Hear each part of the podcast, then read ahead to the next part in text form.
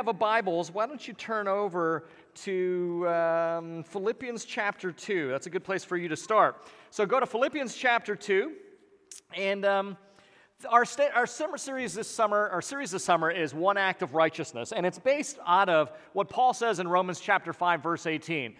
Therefore, as one trespass led to condemnation for all men, so one act of righteousness leads to justification and life for all men.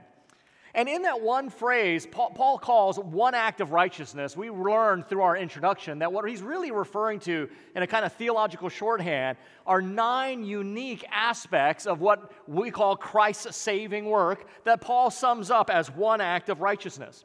And so far in our series, we've been familiar with three of those. And coincidentally, three of them have holidays associated with them, so that makes it a little bit easier, right? So you've got the incarnation at Christmas, right? Can anyone think of the other one? Another holiday that we celebrate that helps us think about the saving act of Christ? Christmas, incarnation, what else? Resurrection, Easter, and his death at Good Friday, right. So, so three of the four we've been very familiar with, and um, we don't have a holiday for his sinless life. Maybe that would help us remember that whole aspect of it, but we are familiar with those. Now, I'm really excited to get to this chunk that we're looking at, and the reason uh, um, I call it a chunk is there is a logical ordering of these different acts. So it makes sense, for example, to put together his life, death, and resurrection as one chunk. And so this morning we start kind of a new chunk, and it includes his ascension, his session, Pentecost, and his intercession. Uh, this morning we're focusing on the ascension of Christ, and this is the pivot point of his nine saving acts. So we're talking about the ascension. Now, of the five remaining, and I've already mentioned four of them, we're familiar vaguely with at least two of them. So you might be familiar with Pentecost, and that's because, you know, if you maybe you have a background in the Pentecostal charismatic church or movement, so because of that, we're more familiar with the Pentecost, and or you might come from a liturgical background in which Pentecost is more part of the annual calendar. And then we're familiar with the second coming, because after all, who's not interested in the end of the world, right? So so we're interested in those things. But when it comes to his Jesus' ascension, his session, and his intercession, Christians generally are entirely, we, we entirely don't know anything about those, at least Christians in the Western church. If you're part of the Eastern church, you're very familiar with the ascension. As a matter of fact, that's, a, that's something that, that's a holiday they observe. But in the West, we know very little about those three things, which is why I'm particularly excited to, to dive into them so, as a church body collectively, the ascension, his session, and his intercession, uh, for, for a way of kind of wrapping our minds around what is kind of an abstract concept, collectively they tell us what Jesus has been and what Jesus is currently doing. Not unlike a young child has no idea what mom and dad do every day to, to put a roof over their heads, put food on the table, and put clothes on their back. Um, and, and to be clear, the kid doesn't have to know that for mom and dad to continue to do that. But what gratitude he or she grows in as they get older, realizing all that mom and dad did to take care and bless them every day.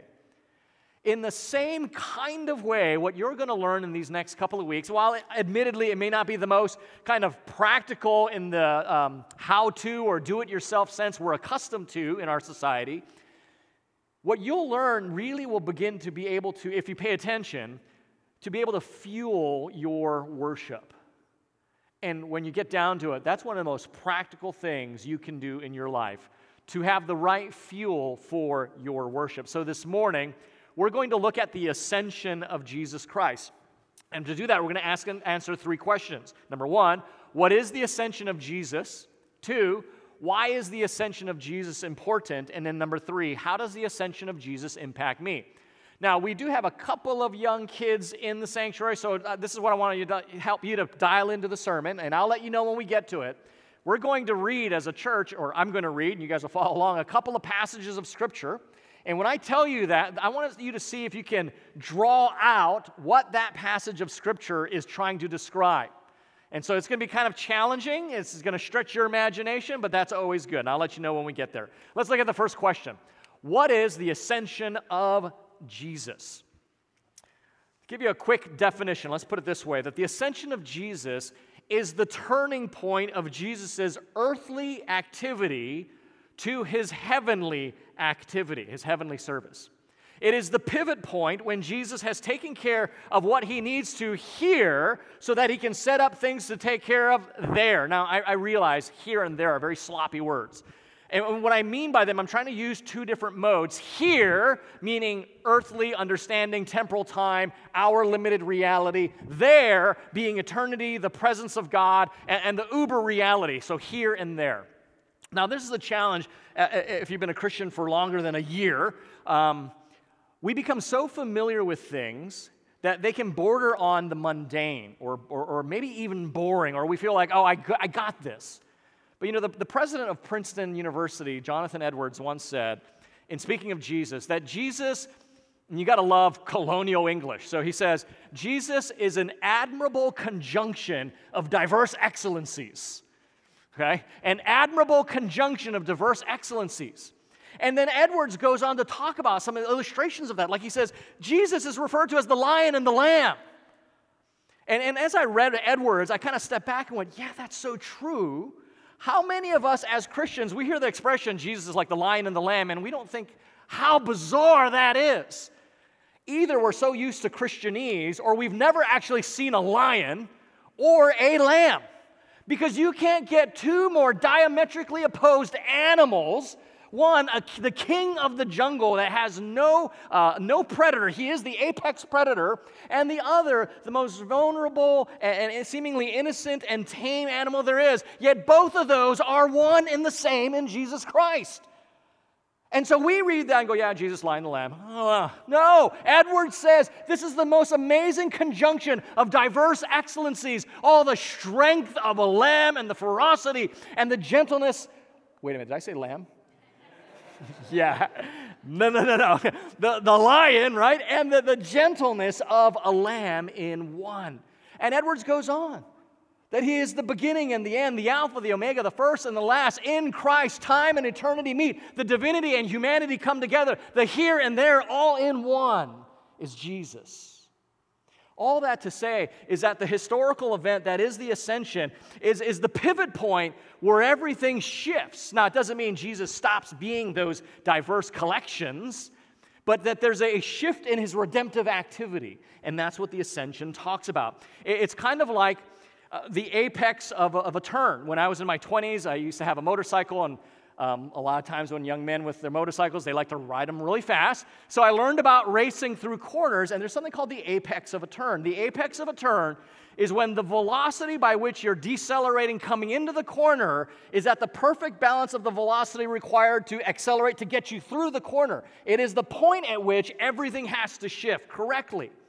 And in the same manner, the ascension of Christ is that apex of his ministry where it shifts from his earthly activity to his heavenly activity.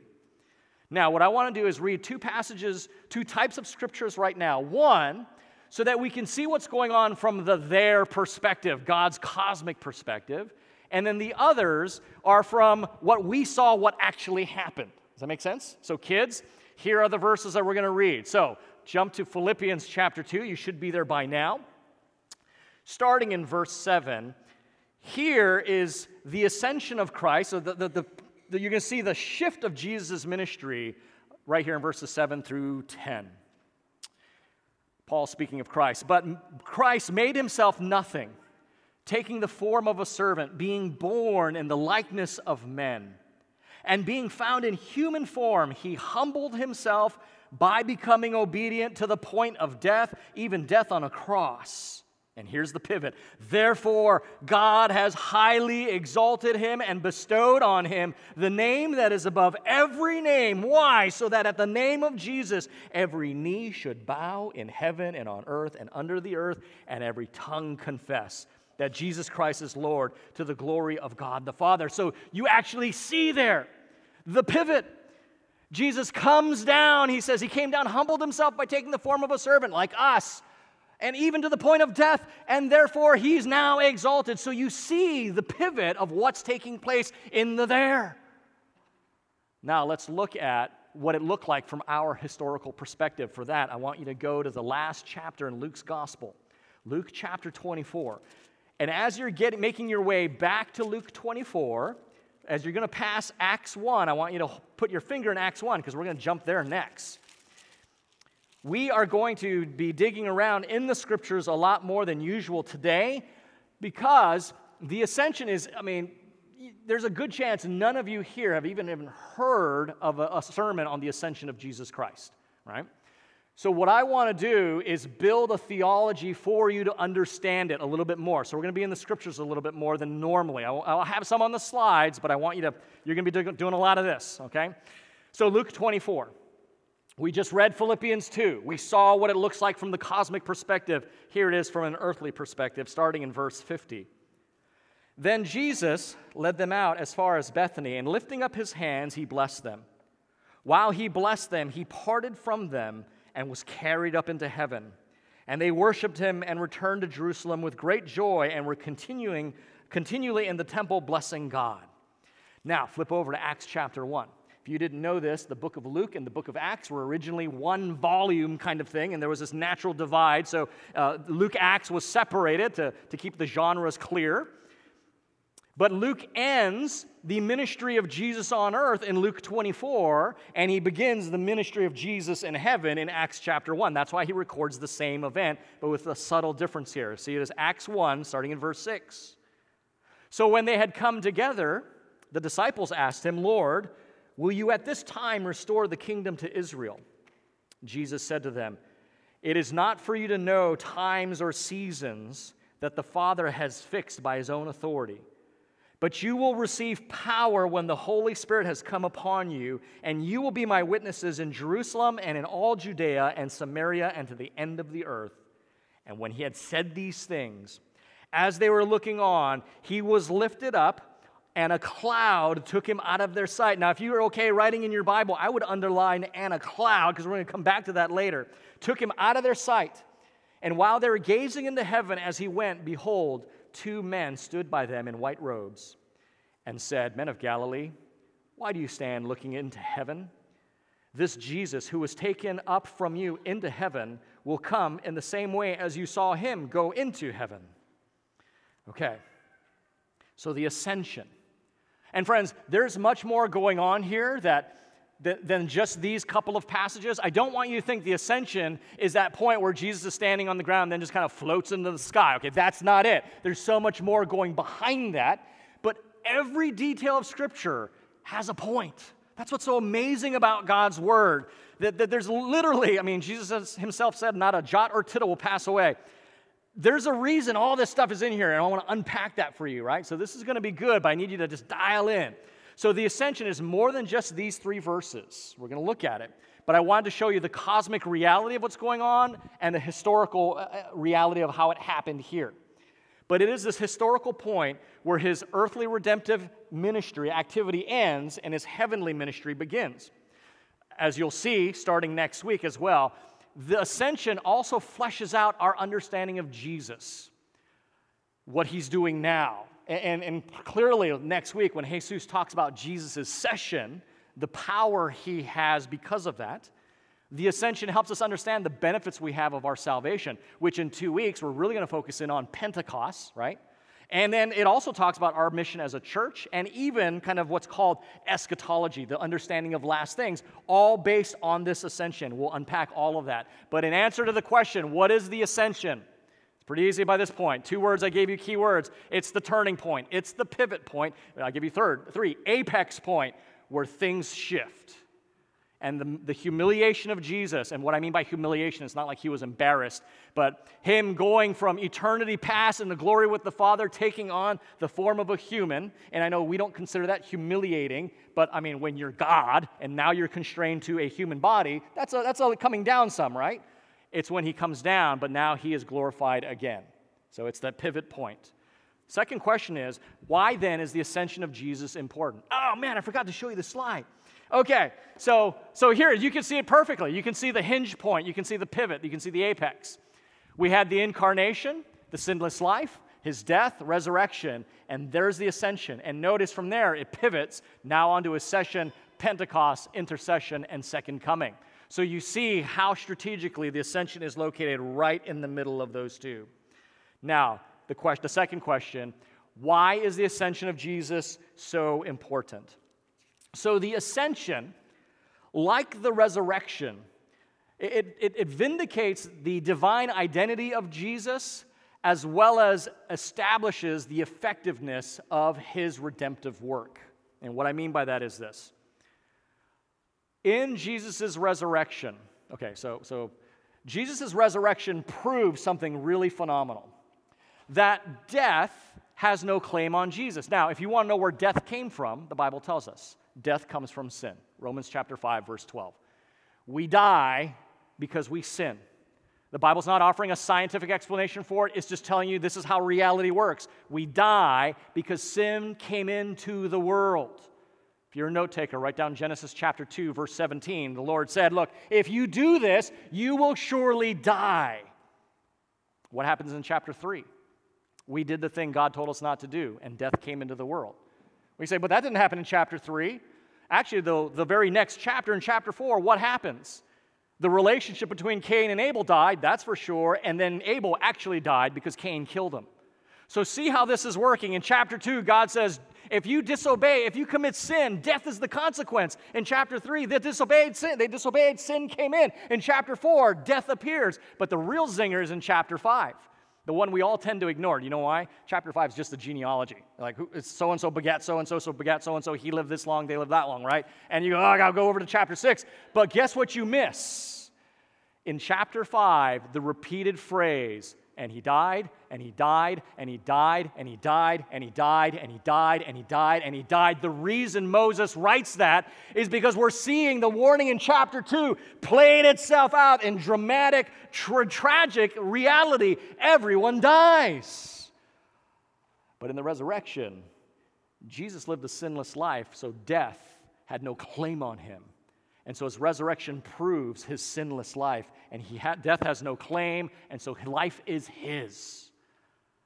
In the same manner, or in a similar manner, the ascension proves that Jesus is the Son of Man who has the right to rule with authority at the right hand of God the Father in power. So the resurrection proves that Jesus was the sinless one, so death cannot claim him. The ascension proves that Jesus is the authoritative one, so all things must be subject to him. That's how these two work together. Now, whether you understand the complete nuances is not the point. I want you to understand when the Bible talks about Jesus' savings work, there's so much more there that we have not appreciated. And this is just the reality of that. So, what I want you to do now is Okay, back in Acts, right? We read Acts chapter 1, verse 9 through 11. I just want to point your attention to it again, verse 9. And when he had said these things, as they were looking on, he was lifted up into a cloud. Okay, why is that important? Skip over to Acts chapter 7 with me. Acts chapter 7, and specifically at verse 55. What's happened up to this point is that um, Jesus ascends to heaven. He gives the Holy Spirit in chapter 2. The church explodes. Thousands of people start coming to Christ. It is a sociological, cultural phenomena that there should be no reason Christianity explodes. And all of a sudden, in a weekend, there's thousands of Christians all over the place. Stephen, just a regular Jewish man who realized Jesus was the Messiah, gets on fire, we would say, for the gospel and starts doing amazing things in the name of Christ, starts preaching the gospel, and he gets arrested. And so the, the religious leaders bring him to court, bring him to trial, and basically they, he has to give a defense for himself. And what he does is basically preaches an amazing sermon. So here we are in verse 54. Now, when they, the religious leaders, heard these things, they were enraged and they ground their teeth at him. Now, poor Stephen, this is the only sermon this guy ever preached. And what's the result, right? Everyone gets mad at him and they're just grinding their teeth at him. So um, I personally have never experienced that, but here's this poor guy. He preaches his one sermon, everyone's upset. But what, what about, what is, what, how does Stephen respond? Look at verse 55. But he, full of the Holy Spirit, which was poured out in Acts chapter 2, gazed into heaven and saw the glory of God and Jesus standing at the right hand of God. And Stephen said, Behold, I see the heavens open and the Son of Man standing at the right hand of God. Wow. But verse 57 But they cried out with a loud voice, stopped their ears, and they rushed at him to kill him. What is going on here? Stephen knows he's about to die.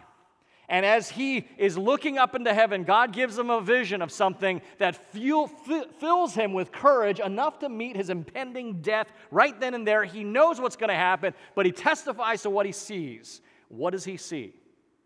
What he sees is, uh, let's see here, did I skip this?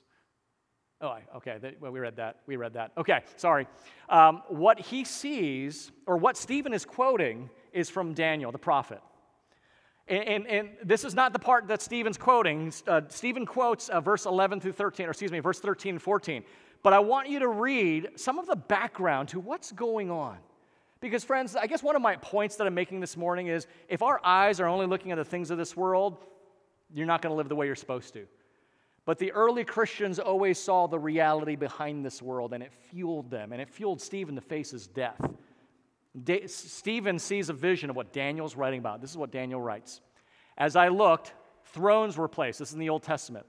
And the Ancient of Days, another name for Yahweh, another name for God, took his seat. His clothing was white as snow, and the hair of his head like pure wool. His throne was fiery flames, its wheels burning fire. Like God has a hot rod, right? It is on fire. I mean, think of that. Imagine what that looks like. Verse 10 A stream of fire issued and came out from before him. A thousand thousands served him, and 10,000 times 10,000 stood before him. The court sat in judgment, and the books were open. What is Daniel seeing? Daniel seeing the end of all things when God is making his judgment, when all of humanity will give an account for what they did and how they lived. And, and Daniel's writing this out. This is in Stephen's mind. Do we know, how do we know that? Look at what he says here in uh, the next verse in 13. I saw in the night visions, and behold, with the clouds of heaven, there came one like a son of man. And he came to the Ancient of Days and was presented before him, and to him was given dominion and glory and a kingdom that all peoples, nations, and languages should serve him. His dominion is an everlasting dominion which shall not pass away, and his kingdom one that shall not be destroyed. Stephen was being stoned, and he looked and he saw the ascended Christ at the right hand of the Father, and he says, That Son of Man that you guys see in Daniel, that you have no idea who he is, given power and authority to rule, I see Jesus standing like the Son of Man in clouds. Why do you think um, Luke makes a big deal about clouds taking Jesus away? Because Daniel said, like a cloud, the Son of Man comes on a cloud. Stephen says, That's who Jesus is. And they get so ticked off, they murder Stephen right then and there. Stephen saw the ascended Christ in power.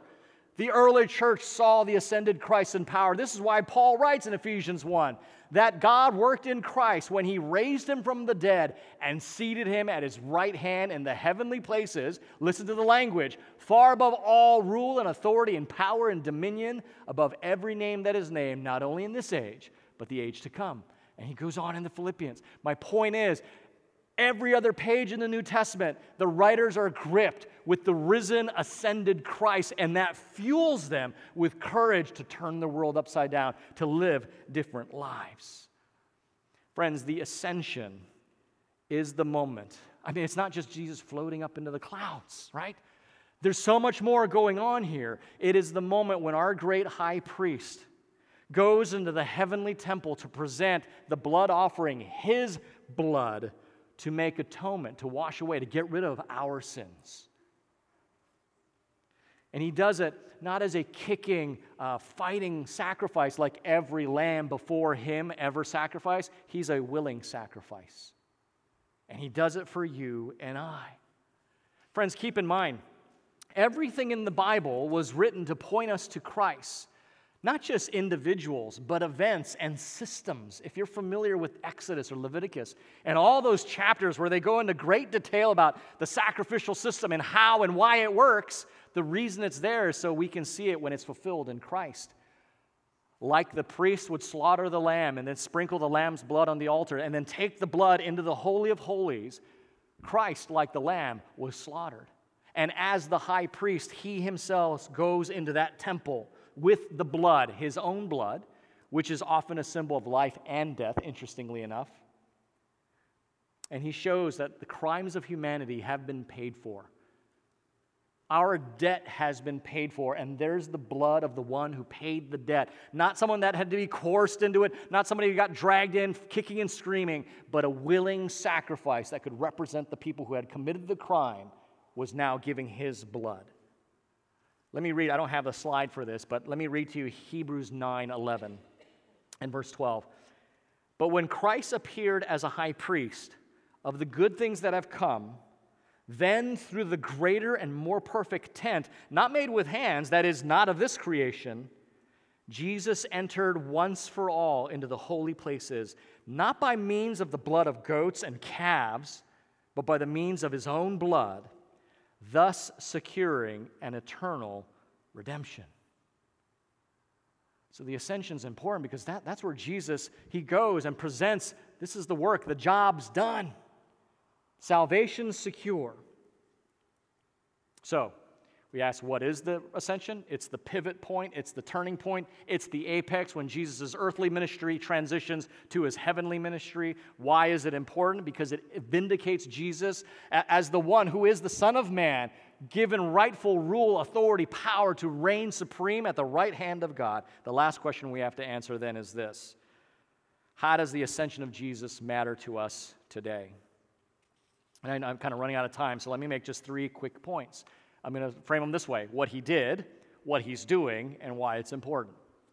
First, what he did. Jesus tells us in John chapter 16, verse 7, that unless he goes, or he has to go in order to send the Holy Spirit. There it is. Nevertheless, I tell you the truth. It is to your advantage that I go away, for if I do not go away, the Helper will not come to you. But if I go, I will send him to you. In Acts chapter 2, Peter says, when, when after the ascension, they see the ascension, the Holy Spirit's poured out, and just radically people are coming to know Jesus and confessing their sins and trusting in Christ. Peter says that's exactly what's taking place. Look at it, Acts 2:33. Being therefore exalted at the right hand of God, he's speaking of Jesus, and having received from the Father the promise of the Spirit, he has poured out this that you yourselves are seeing and hearing. So, Peter, as, as thousands are repenting of their sins and turning to Christ the Messiah, which is completely unheard of, right? Peter says, What you're seeing now is the result of the Holy Spirit that he promised that he would give us when he ascended. So, God, Christ is making good on his promise. This is what he did. So, he sent the Holy Spirit, and the Holy Spirit, gang, uh, the Holy Spirit enlivens us. He enables us, He empowers us. The Holy Spirit, to say, is, is like the engine of what makes your Christian faith go. This is really important. I know as people more from a Reformed tradition, talking about the Holy Spirit gets us a little nervous, right? Because, like, oh man, the Spirit, it's like my crazy uncle. It's like, yeah, he's part of the family. Can we just not talk about him, though? Because you never know what he's going to do, right? And, and, and partly because there are some abuses in the church that go under the guise of the Spirit. But, friends, the Spirit is the animating power of your Christian life. If you are not relying on the Spirit to energize, to enliven, enable, and empower you, are you just relying on the, the, the content of knowledge that you have? On moral fortitude to just be different behaviorally? Guys, that, that's, that's not the intention of the gospel. Because what happens if you're successful? You be like the most self righteous, suffocating religious individual. But if you recognize that the only change that you are able to accomplish is because of the grace of God's Spirit indwelling you, causing you to thirst for righteousness and thirst for holiness in ways that before you were a Christian you would have never imagined, only that leads to a graceful, uh, winsome Christian life. And so we're going to talk a lot about that at, when we talk about Pentecost in two weeks. But man, what he did for us, he didn't leave us a religion, friends. He didn't leave us a bunch of rules. He left us his spirit, right, to enliven, empower, and enable us. But, so that's what he did. This is what he's doing. John chapter 14, this is what Jesus tells us. Let not your hearts be troubled. Believe in God, believe also in me. In my Father's house are many rooms. If it were not so, would I have told you that I go to prepare a place for you? And if I go and prepare a place for you, I will come again and take you to myself, that where I am, you may be also. Friends, if you trust in Christ, right now, he says, I'm preparing a place for you. I am preparing a place for you. If, if I were to tell you I want to go on vacation with you, I'm inviting you on my vacation and I'm going to take care of the details, you probably have a good right not to expect too much, right? Because the most you're going to get out of me is probably a weekend trip at Casper's, maybe, right? And definitely Vienna sausage and spam, but that's about the extent of me preparing for you, right? But if a Jeff Bezos or a Chip or what's her name, um, Joanna Gaines says, I'm going to prepare a place for you what is your level of excitement and expectation, right? Our joy is in direct proportion to the one who's preparing the details for us. Friends, can you imagine Jesus saying, Look, I'm going away. I'm going to send you the Spirit. While I'm gone, I'm going to be preparing a place for you. And so, so when I come, so, and because of that, I want to come back and bring you to myself. Friends, in uh, three weeks, I think Chris Lim is going to talk about Christ's intercession, where we talk more about what Jesus is doing right now for you and I. And it, it's good because he's been working on it for months. It is good. But suffice it to say, Jesus is not hanging out in eternity, just eating chips and salsa, right? Waiting for the sequel at a second coming after 2,000 years. Okay, now I got to do something again. Can I, can I fit back into the Messiah suit? This is still good. I'm in. That's not what's happening. Jesus is actively ministering and working on our behalf right now. And the reason that's important to say, friends, is because it is so easy for us as dutiful Christians to look at the Bible and say, well, yeah, God, He did some amazing things back then and He changed people's lives then. And, and yes, He's going to come back and do amazing things in the future. But is there anything right now? Do, do Christians just believe in life after death, or do we believe that there's life before death as well? We need to know that Jesus is not just powerful in Palestine or some time in the future. The ascension reminds us that he is powerful right now. That there is power, he is standing at the right hand of the Father, ruling and reigning on our behalf at this very moment. Stephen in the book of Acts, he saw it, and it fueled him to meet his death. Was he married? Did he have children, young children? I don't know. But he saw the ascended Christ. He saw what reality is about, and he says, There he is. Do what you want. Daniel the prophet saw it, and he was one of the most amazing statesmen in all of antiquity. By faith, Paul the apostle, all the disciples, the early church, every Christian in church history had a vision of the ascended Christ, and it fueled their lives and it changed their world around them. They didn't see their lives in light of the situations and issues of the world, they saw their situations and the world in light of the ascended, risen Christ. I think Mel prayed about, and we've been singing about where we keep our gaze. That's exactly why we have the ascension of Christ. Where we keep our gaze is very important. You know, I talked about the apex of a turn, but there's another thing I learned about motorcycles that, that, that has good application to the way we live. It's a principle called target fixation. An idea is when you're coming through a corner, wherever your eyes lock onto, that's where you're going to go. So if you ride a motorcycle, you're trained never to look at what's in front of you, but always look to where you want to go. There's a lot of overlap to our lives. Right? Say what we will about what we want our lives to be. It's where your gaze is set that determines where your life's going to go. That's a strong principle. So many people have ideas of what their life should be, but their gazes are on the wrong, wrong thing. It's either the injustices done to their lives, the, the, the, the, wrongs, the hurtful things, the bad memories, or conversely, material success or the American dream or just the next good weekend getaway I can have. Both of those are the wrong gaze, right? We need to have our gaze on the one who overcame injustices, the one who reconciled all humanity in him, the one whose value and worth and beauty far transcends anything in this world. We have our gaze set on that, and it doesn't matter what kind of turns life brings to you, you will get through. But the other doesn't, it doesn't work the other way. If we keep looking at the things of this world, we're going to crash in a ditch. The ascension of Christ was given to us to remember right now, not just in the past and Bible days, not just in the future, But right now, there's a risen Christ who reigns and is on the, the throne of eternity, reigning supreme, and he is the one we keep our eyes on. And that's how we make sense of the world we live. Let's pray. Father, we thank you for this, this, this subtle but key doctrine of the ascension of Christ. Father, we thank you that we're, we do not just pull ourselves up by the moral bootstrap, but we watch Christ, and, and he did the same thing. He looked to his Father constantly, what his Father was doing, what his Father was about, who his Father was, and it guided his life. Father, we want to do the same thing with Christ as Paul wrote the Corinthians. As we behold, as we gaze upon the glory of Christ, we're transformed one glory, one degree of glory to another. Father, it's the same principle. Help us, Lord, not to be distracted by things that matter least from the thing that matters most. And that is that your Son is ascended on high and he rules with all dominion, power, and glory. Lord, we pray that that would fuel our lives fuel us as, as insurance salesmen, as clerks at a grocery store, as, as lawyers, as construction workers, whatever we might be, that we have a vision for the ascended Christ.